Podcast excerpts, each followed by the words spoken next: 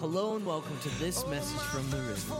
We hope that this message from Pastor Billy Pate inspires and challenges you towards a greater relationship with Jesus Christ.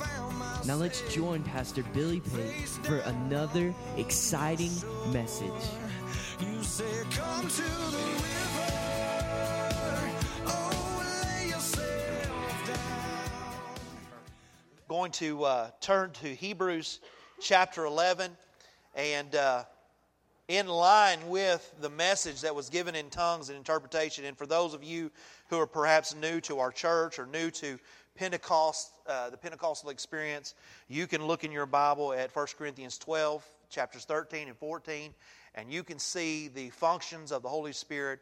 Uh, uh, talked about, written about in God's Word there. And we believe that the Bible is true. Amen? We believe every portion of it is true and that God's Word is for us today. And every part of it is for us today. And so uh, we are thankful for that word that aligns with what I'm going to be preaching this morning as I talk to you about faith today and, uh, and also moving. We're, we're in our series, Identity Theft. And uh, you know, this is a series that really has been on April and my heart uh, for a while. We are, we're doing a study that, that uh, parallels this, even on Wednesday night with the Chatterbox, and uh, talking about hearing God's voice. But a lot of that has to do with really who I am in God and who I am in Jesus Christ. And, and so it's something that's been a burden. We felt a burden in this area. I feel like there's so many people that are really confused about who they are in life and who they are in Christ. And I think for that reason that we find ourselves a lot of times looking uh, for fulfillment, we find ourselves looking for uh, things to uh, fill the holes in our lives uh, through other means outside of Jesus Christ. And as a result, a lot of people are lost. Uh, they've lost themselves because the enemy's come in, he's sold them on a lie, and he's stolen from them who they really are and blinded them to who they are supposed to be. And so it's our goal and our heart and our desire that at the river, that every person discover who their true identity is, discover their purpose, and discover their place in God's kingdom. I believe that every person in this room today has a place in God's kingdom. I believe that your place in the kingdom is in relation to your place in this church. I do believe that. And that's our goal to help you find that and discover that, but it really does start with finding out who you are in God. Uh, our series text is found in Acts 17. Verse 28 says, For in him, speaking of Jesus, we live and we move and we have our being. Last week I talked to you about the being portion of that scripture, and I believe that who we are is the starting point for every aspect of life. It is really the starting point for, for identifying our purpose, for identifying our calling, and you really have to find your center in Jesus and go to Him to really understand who you were created to be. Did you hear me this morning? I want to say it again because I'm not sure everybody in the house heard me, and I, I, need you to hear me today. And that is that I believe that who we are is the starting point for it all. You have to find your center in Jesus and go to Him to really understand who you were created to be. And so, what I'm telling you, in other words, is apart from Him, you're lost. Apart from Him, you're struggling. Apart from Him, you're really reeling in life, struggling to find out what it's all about and finding meaning. You have to have a relationship with Jesus. Somebody say amen. Okay. All right, just want to make sure there are a few saved folks in the house today that understand that because that is critical. Notice that it doesn't say in the text, in Him we live and move and have our becoming. It says, in Him we live and move and have our being. Now, I want you to quit thinking about what you need to become and start being what you already are. Quit thinking about, well, if I ever get to this point or that point, or if this ever shapes up in my life, if I can ever get rid of this sin that just seems to be uh, drug along with me through life, then I can get to where God can actually use me. I can discover who I am in Him, and I can find my place in God's kingdom. I'm telling you that you already have what you need today to do what God's asking you to do right now. It's not about becoming. Now, I'm not discrediting that. I'm going to talk about becoming here in a little bit. But the scripture says being. And so, what I'm telling you is there's a starting point, and that starting point is right here, right now, to be what God desires you to be. And you have been equipped. You have been justified if you have a relationship with God. And you have been positioned to be something right now. Amen. So quit thinking about what you need to become. Start being what you already are. Jesus Christ will unlock that for you if you'll let Him do it. He wants to unlock that for you. I'm not saying, again, that there's not a part of me that is becoming something more than what I currently am. There has to be that portion. But what I'm saying is, you already are what you need to be for today. You have already been formed and equipped for the challenges that today presents. But that identity of what you currently are is only found in Jesus Christ. Scripture says in Psalms 139 and 14, I will praise you, for I am fearfully and wonderfully made. Marvelous are your works and that my soul knows very well. It says, I will praise you, for I am. That's a great I am statement. I am fearfully and wonderfully made. I'm not a mistake. I'm not an afterthought. I'm not a, a, a, secondary citizen in the kingdom of heaven. I am fearfully and wonderfully made. God made me for what I need to do right now and for what I am right now. He goes on to say, Marvelous are your works. Do you get the correlation? He says, I've been fearfully and wonderfully made, and you did good. I don't think this is a narcissist writing. Well, he might have been a narcissist, but, but it's not from a narcissistic point of view. David is saying, Look, I am declaring the truth of what your word says, that I am fearfully and wonderfully made, and you did a good job, God. Turn to your neighbor and say, You did a good job, God. He did a good job on you. He did good on you. Now, just kind of under your breath, say, He did good on me, too. That's right. That is the harder one for us to grasp. I said to you last week that nothing in this life matters if you don't know who you are. More important than purpose and more important than accomplishments is the understanding of who I am in Christ Jesus. My impact and my value starts with my being. And last week, you know, just to bring you back to where we ended and where we're starting today, I shared with you concerning Peter and his confirmation of Christ. Peter and other, other disciples are asked the question, who do, who do you say that I am from Jesus? And Peter answers that question, You are the Christ. And what happens is when Peter makes that declaration, Jesus immediately makes a declaration about Peter in return. He says, You are Peter, and upon this rock I will build my church, and the gates of hell shall not prevail against it. When we confirm who God is, He turns around and He declares our identity over us in return. When we say, Yes, you are Lord, yes, you are God, yes, you are the ruler of the universe, and you are the ruler of my life, He turns and He speaks a new word over us and declares to us who we are in Him. One of the, listen to me, one of the great keys to living and overcoming Christian life is hearing and knowing who you are in Christ Jesus. When you have that realization, the Bible tells us even the gates of hell cannot prevail against you. When I know who I am, it doesn't matter what people say that I'm not. It doesn't matter what the world says that I am. When I know who I am, I can face opposition. I can deal with struggles. I can deal with uh, difficulties because I am grounded in my identity, which is grounded in Jesus. And that makes me an overcomer. Amen. And so today I want to use as my text Hebrews 11. It's the it's known as the faith chapter, and I would encourage you to read the chapter in its entirety. I'm only going to pull a couple of scriptures from it today, uh, just for sake of time. But it is a powerful scripture that uh, passage that will build your faith if you'll allow it to do so. It gives the account of people who have operated and lived by faith uh, in their lives, and and if you'll you'll read the highlights there in uh, the chapter uh, 11, and you'll see all the great things they accomplished. But it would be a great study for you to go back and see where they dropped the ball in their life as well, because I think that helps us We, we read the highlights a lot of times and we think, man, I could never live up to that. Well, if you go and see who these people are and really their failures in life and see how God used them anyway, we can all feel that we are adequately equipped to do whatever God is asking us to do. Amen? Amen. And so it's a testimony of their faithfulness in the midst of trials and difficulties. Their faith is an expression of their understanding of first who they are in Christ and second a belief that that understanding of who they were required them to move in that understanding.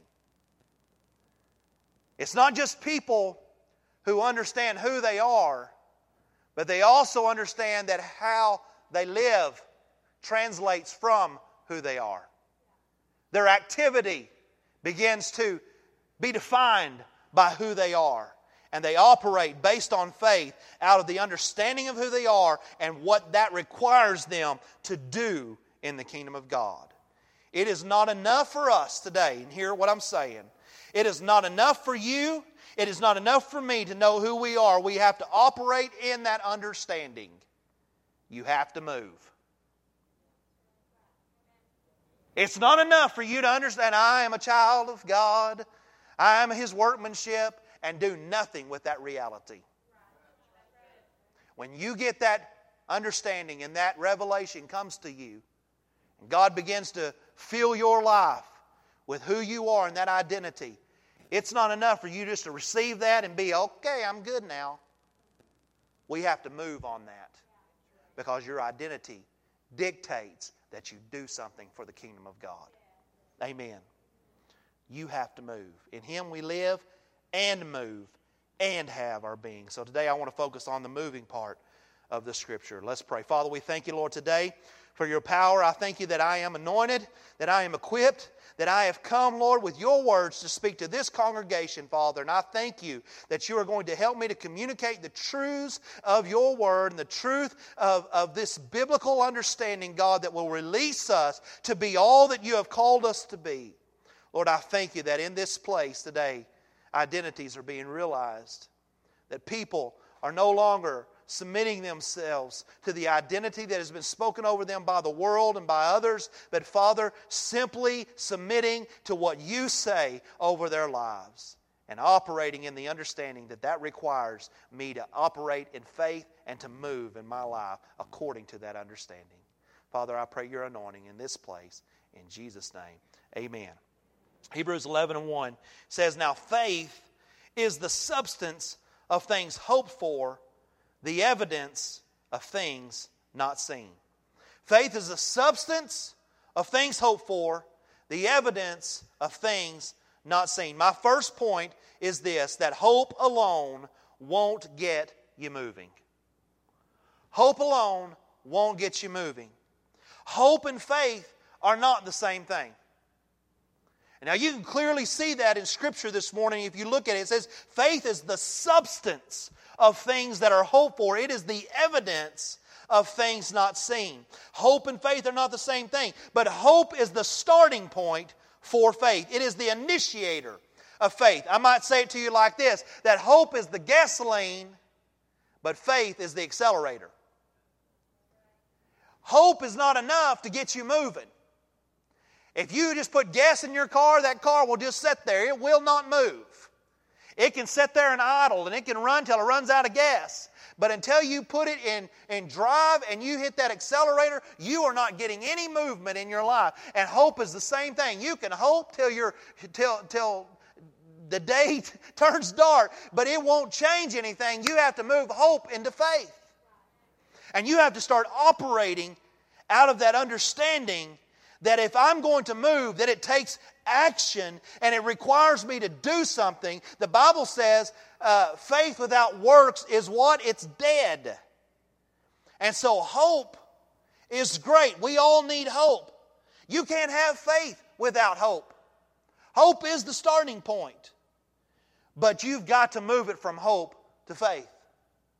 Now, I want to stop for a minute because I believe that there's a lot of people in this place today that you've probably lost hope.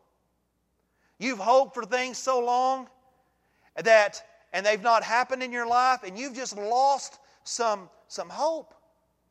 I want to tell you today that new hope can be found in Jesus this morning.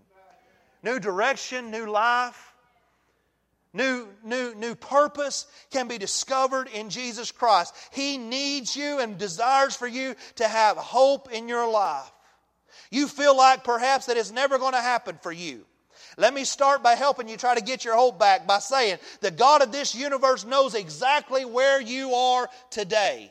He has not lost track of you and He has not forgotten your situation. It's not outside of His awareness this morning. If you're not happy with where you are today, don't give up hope that it will be different.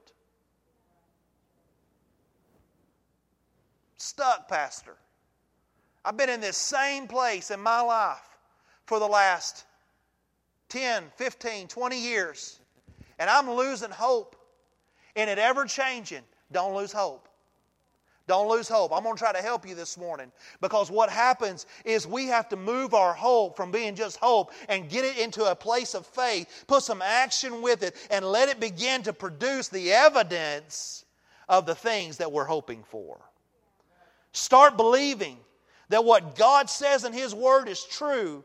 And what it says to me is this. This is what it says to me in Jeremiah 29 11. For I know the thoughts that I think toward you, says the Lord they're thoughts of peace and not of evil, to give you a future and a hope. Then you will call upon me and go and pray to me, and I will listen to you, and you will seek me and find me when you search for me with all your heart. Seeking and finding, searching, all of those are action words. They require something from me. It doesn't just happen because I'm hoping. It happens because I take my hope and I put action with it and I produce faith with it and it starts to materialize the things that I've been hoping for and looking for and waiting for. They start to happen in my life. Hope is the initiator of faith. But hope alone is not enough. Hope must become faith for it to produce in your life the fruits of joy, peace, etc. You can hope all day that things are going to be different and end every day with the same reality. And here's what will happen if that, if that is the case in your life, and that's the case, I believe, for, for some in this room, that what happens over time is hope turns deadly if it's not utilized as a catalyst for faith and uh, faith to grow. It turns deadly. How's that? Because I hope and I hope and I hope over and over again and nothing ever happens. I'm sitting in my car and it's idling and I'm not moving. Why is that? Because I'm hoping, but I'm not putting anything with my hope. I'm not moving it into action and causing it to produce in my life. And what will happen over time is you can hope for something to change and get so frustrated, so discouraged, so depressed, so beat down because you're hoping with all of your passion and your might, but nothing is changing in my life. So hope can turn deadly. It must be used as a catalyst for faith. It's like vision. Vision and hope are really kind of the same thing. It's a picture of a future I want. It's a, it's a design of something that I desire in my life. But if I don't do anything with them, they become very frustrating to me because I see what I could have, I'm hoping for what I want, but it's not happening for me. Do you believe in this place today that God wants to give you a picture of something and not bring it to fulfillment in your life? What kind of cruel and punishing God would He be if He paints a beautiful picture and my life is filled with hope for something different.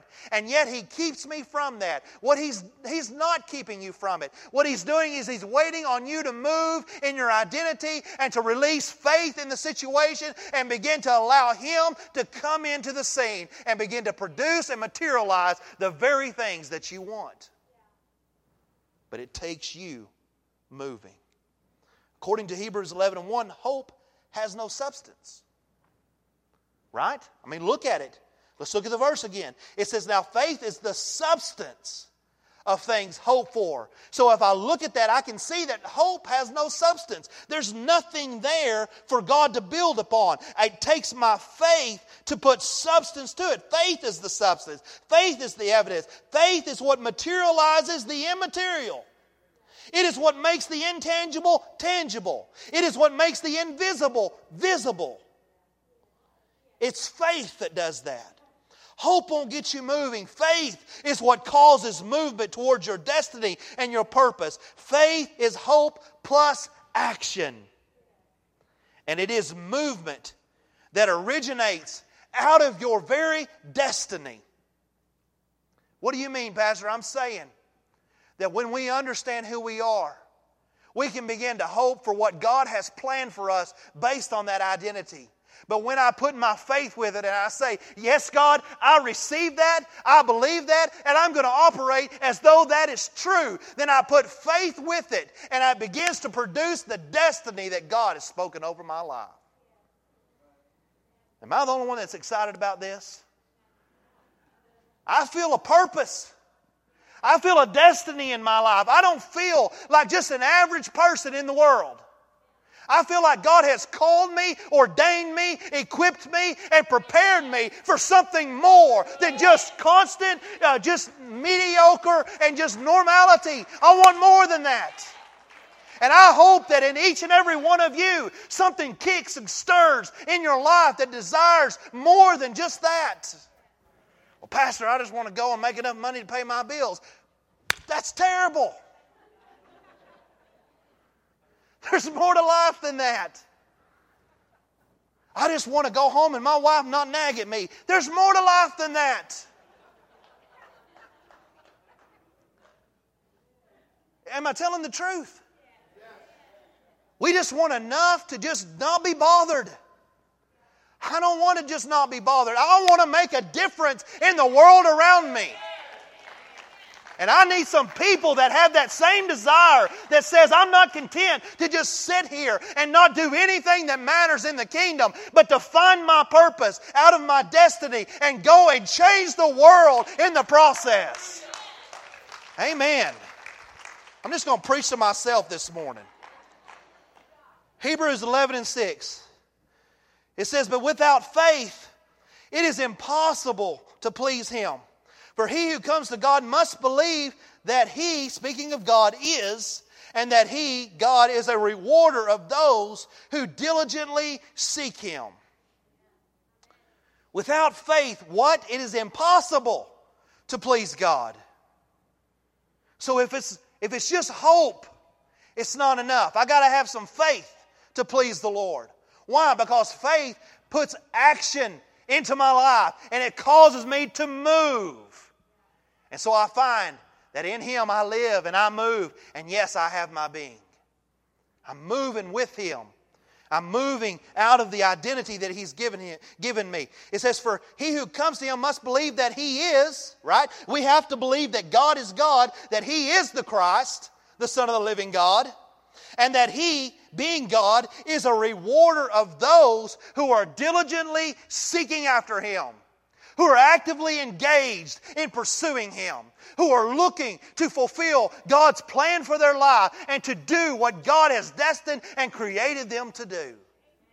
That when I'm walking that way, God is looking for ways to reward me and bless me in my journey. So here's my second point is this that activity flows out of identity. Activity flows out of identity. We think we think the world's mindset is this that identity flows out of activity. You don't believe me? I'll prove it to you. If I come to you and I say, Who are you? The first thing that's going to pop in your mind is what you do. Well, I work at so and so. Ask people that question because it's an odd question. Who are you? You know, I mean, they may give you their name or whatever, but when you're saying, who, who are you really? Well, well, I'm a dad. I'm, I'm, I'm, I'm, uh, I work for uh, the River Assembly of God. I, I do that. And they start telling you their activities. But I'm saying to you that our activity has to flow out of our identity. It has to flow out of who we are in God. If I can find, we think that if I can find the right thing to do, I will discover who I am and find the happiness I've been looking for. I deal with it all the time in a counseling session or just casually talking to people or whatever. They believe that if they can find something that makes them happy, that they can really discover who they are. it won't work. It works for a season until that new thing becomes an old thing or an average thing or a common thing, and then we begin to go on another search for who we are. I say to you that that, that, that might work for a season, but it will never fulfill you in the way that God intends for you to be fulfilled. A person with an identity crisis is always finding new activities and never finishing old ones. Man, I could preach there. They're always looking for the next thing and never finishing what they've already started because it's lost its luster. It's lost its excitement. It's lost its fun. And there is no grounding in identity and the reality of who I am to hold me in place to fulfill the activity that I've already began. I know from my own experience, I have uh, an individual in my family who's got a new project about every two or three months. They're, they're uh, you know, a craftsman this week, and then, then they're, they're preaching at their church the next week. They're teaching a Sunday school class the week after that, and they're doing all of these things trying to find their identity. And they're looking for their identity through their activity. And I'm saying, if you want the right activity, find your identity first because activity flows out of identity. Let's look at the verse again. It says, Without faith, Faith is my hope plus my willingness to step forth toward an envisioned hope. It is impossible to please Him. Does that mean that unless I am moving toward my purpose and design, that I cannot please God? Is that what you're saying, Pastor? Well, I would agree with that, but don't forget the point. The point is this that activity flows out of identity. God is more concerned, listen to me, with who you are than what you are doing. He's always going to be more concerned with who you are than what you're doing. And so don't get activity before identity. It has to stay in the right order. It says that for he who comes to God must believe that he is, that he is God. It is impossible for you to please God apart from a relationship with him through Jesus Christ. Do you hear me today? You cannot please God apart from a relationship with him through Jesus. If you're going to come before the Lord, before God, and please God, you got to do it through Jesus Christ. There is no other way to do it. There is no other way. Let me say that again. There is no other way but through Jesus Christ. Okay. Through Jesus, that's it. When we know, when you know who He is, it becomes necessary for you to receive who you are. That's the next step. Verse 6 goes on to say, He is a rewarder of those who diligently seek Him. So as I seek Him, He rewards me. And part of that reward, the initiation of that reward, the initial thing He gives me, is my identity. So, how do I please God then? You please God by doing this by recognizing who He is and receiving who He declares you to be. Who you are becoming Listen to me. Who you are becoming is more important than what you are doing. What you are doing will naturally flow out of an understanding of who you are, and that is what pleases God. Because that's what He created you for. That's what He made you for. When God was planning you, when God was going through His shop of gifts and talents and abilities and putting the perfect set together to create you, He did it with a purpose in mind. And that identity is so crucial for you to understanding that purpose. And if you want to please God, you have to know who you are and then you have to operate in that understanding. You have to operate based on that understanding. And that releases faith in you, it grows you, and it fulfills you, which is what we are all seeking for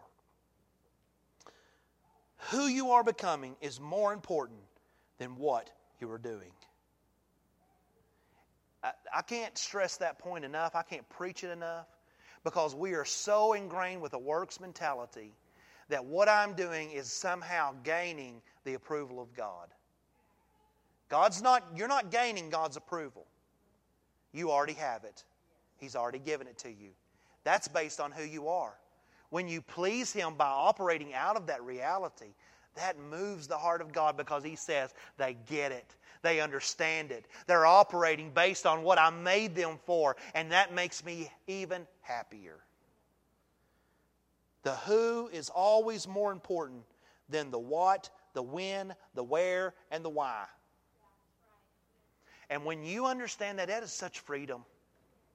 It's freedom because if I mess up and I make a mistake or I fall short, it hasn't changed who I am.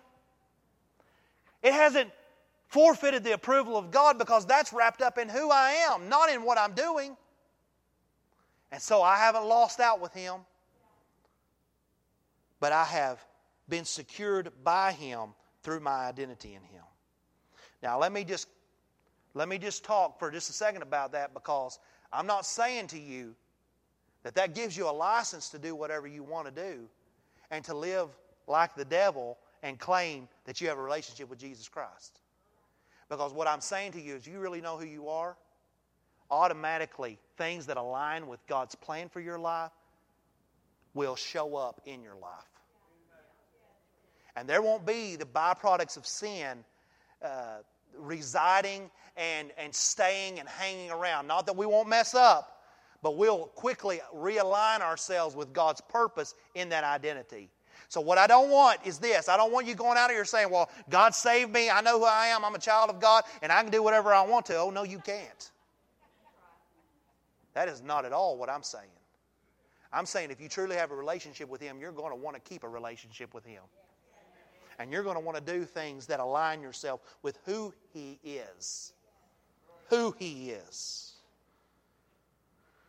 I'm not saying today that apart from Him, you know, the Bible says, apart from Him, I cannot please Him. Apart from Him, I can do nothing, the Word tells us. But in Him and with Him, I cannot disappoint God. When I am living in Christ and walking with Christ, it doesn't matter what I do, He's proud of me. Are you saying, Pastor, that activity has nothing to do with it? I'm not saying that. I'm saying this that if you know who He is, and you know who He has said you are, that you can't help but move on that understanding.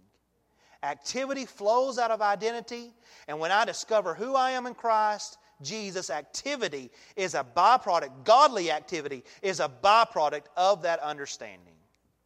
Tony Stoltzfus, another book that we're reading, he says this He says, Ministry flows out of being.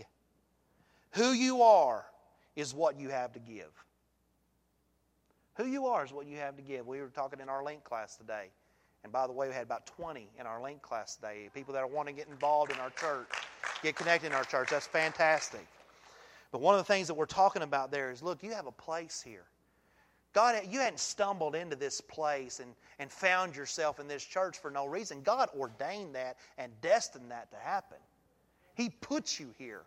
And He put you here because there's a hole that needs to be filled by you. And so ministry flows out of being who you are is what you have to give. And so whoever you are right now, that's what you have to give. Let's just find where it fits and where it works in the kingdom. Amen. I'm going to ask them to come to the keyboard this morning. It says when you put when you put activity before identity, it causes you to get stuck in your current reality. When you put activity before your identity, it causes you to get stuck in your current reality. I get so busy doing that I have stopped becoming. And I'm telling you, it's easy to do that we get so busy in life that we stop working toward a goal and we stop working toward a plan. We start just, just surviving. God's never called you to that.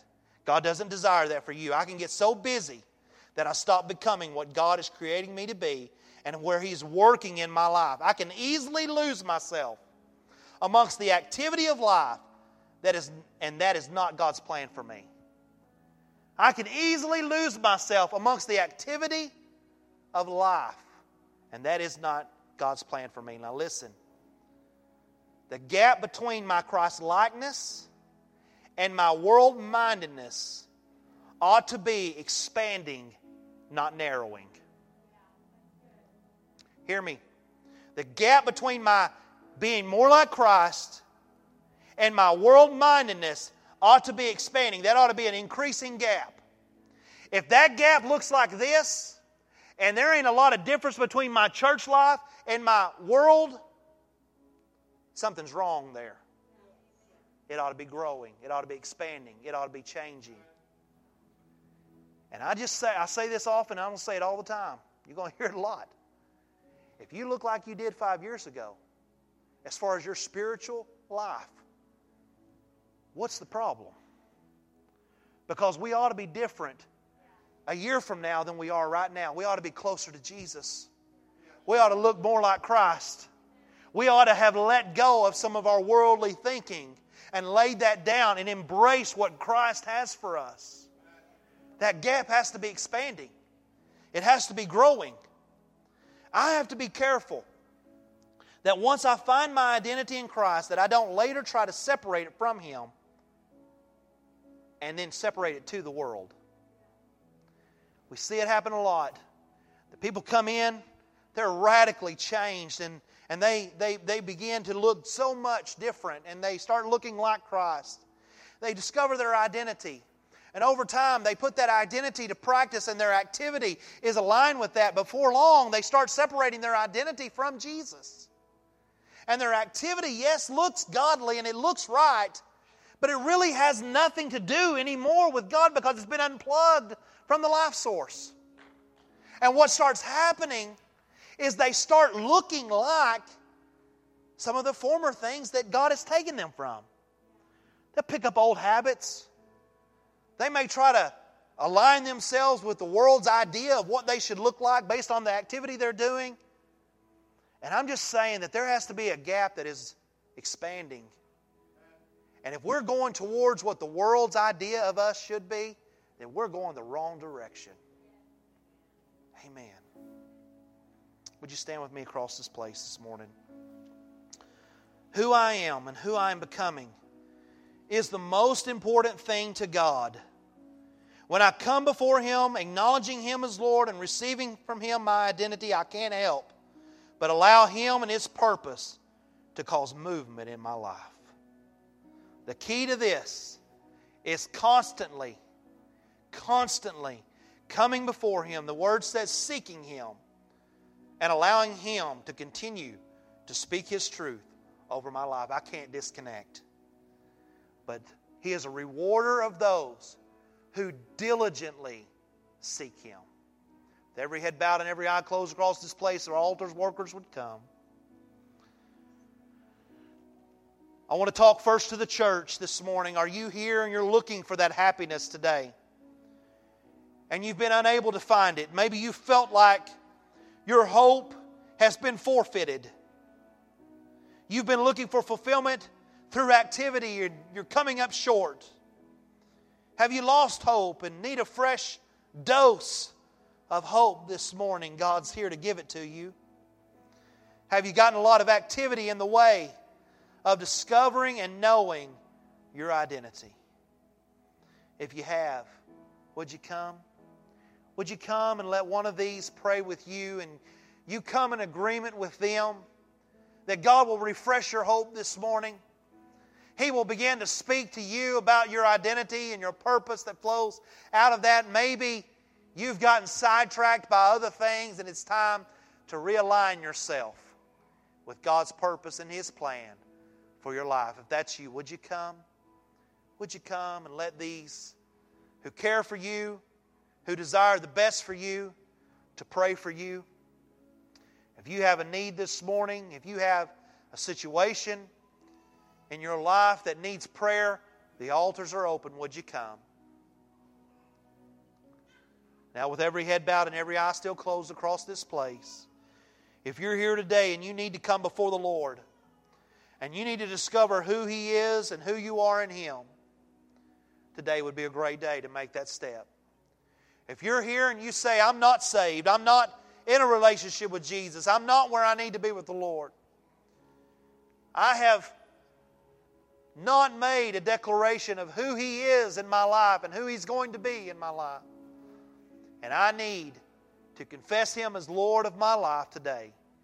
If that's you, would you, would you step out of your seat right where you are and come find one of these people to pray with you in the altars today and say, That's me. I need to give my life to the Lord this morning. I need to make a fresh commitment. I need to be saved today. I'm lost and I'm looking to be found this morning. If that's you, would you come?